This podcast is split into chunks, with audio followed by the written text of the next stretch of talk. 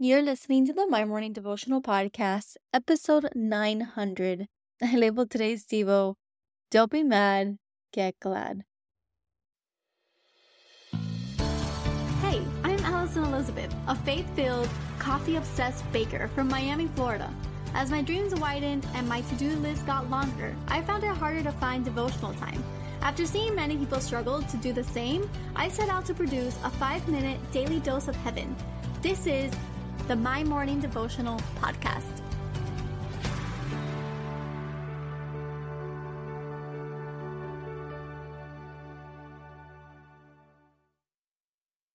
Good morning, everybody. Happy episode 900. What an absolute honor and blessing to be leading you guys in prayer every day, Monday through Friday. This is a huge number, a huge accomplishment. So I just thank you guys for tuning in day in and day out. Like I mentioned earlier this week, starting next week, I am officially bringing on two additional co hosts with me to help me in this season as I continue to heal from what happened to me last month. And so, if you weren't with me last month, I had a miscarriage, and I'm just taking some time to stay with my husband, to be a little bit more intentional at home. It has been such an honor to lead everybody in prayer day in and day out for the last three and a half years. And I'm just excited for the next season of the show. I'm so honored to have my two friends coming on to help me with this and in this season. And I just thank you again for tuning in every single day for supporting the show. Now, this week, what we have been doing is reading different stories in the Bible to help us put on the attitude of gratitude. And on Wednesday, we read the story of the prodigal son. Yesterday, we dissected a little piece of it, and today we're going to be looking at the reaction from the older brother. So we are going to be in Luke again, chapter 15, verses 25, all the way down to 32. And really, because we read it on Wednesday, what we're going to do today is kind of skim through it. But remember that the older brother was in the field, and as he came and drew near to the house, he heard the music and dancing. He called one of the servants and asked, What do these things mean? And he said to him, Your brother has come home, and your father has killed the fattened calf because he received him back. But the key word here is in verse 28. It says, But he was angry and refused to go in. His father came out and entreated him. But he answered his father, and this is the key right here Look, these many years I have served you and I never disobeyed your command, yet you never gave me a young goat that I might celebrate with my friends. But when this son of yours comes, who has devoured your property with prostitutes, you kill the fattened calf for him? And he said to, to him, Son, you are always with me, and all that is mine is yours. Label today's Devo, Don't be mad, get glad. And it is because that commercial will stick with me for my entire life. I remember repeating those words when I was in first grade.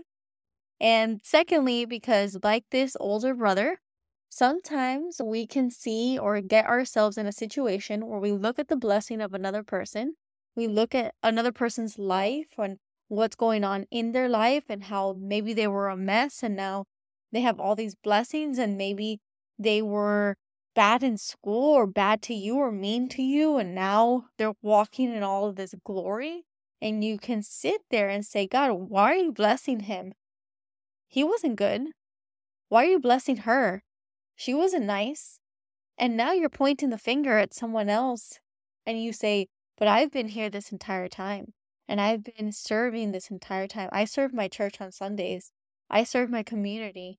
I always give back. I tithe faithfully. And now you are just naming off all of the things that you're doing as if it was a checklist or a competition, and it was never about that. So I just pray that we don't get mad when other people are blessed and that you are glad to see the blessing because it is just a larger part of the testimony. It is a key to the bigger picture, the kingdom of God. So I just pray that you're not mad when someone is blessed, but you're glad. And that when you see good things happen to people, you don't sit back and question the Lord for when He's going to bless you, the answer will always be the same. Everything that is His is yours. He is going to give you the kingdom. Your blessing is coming. More blessings will come. The best is yet to come. So while you're in a waiting season, don't sit back and point fingers because God sees you and He sees your heart and He wants your pure heart. So today I encourage you to just keep your heart pure, keep your thoughts pure, keep your prayer pure, and keep your heart in a state of gladness. Be thankful that people are getting closer to the Lord. So, the prayer for today. Father God, we thank you, God, for this Friday. Lord, we just thank you for 900 episodes together. God, we thank you for a community that comes together every morning to pray. And Lord, we just look at this story over the last three days and we can see ourselves in different aspects. God, sometimes we see ourselves as the younger son who takes his blessing and disregards it and runs away. Maybe we're the one who needs to run home and come home.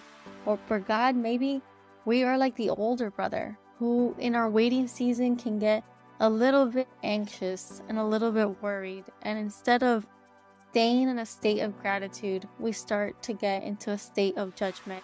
And so, Lord, we just pray that you keep our hearts pure, that you keep us in a state of gratitude, and that we run home into your arms.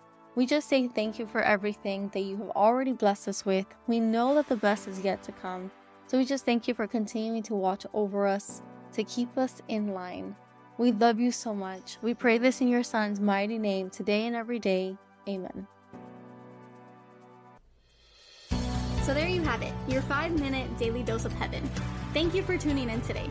I pray these devotionals empower you to take on your day. Make sure to follow the My Morning Devotional account on Instagram at My Morning Devo.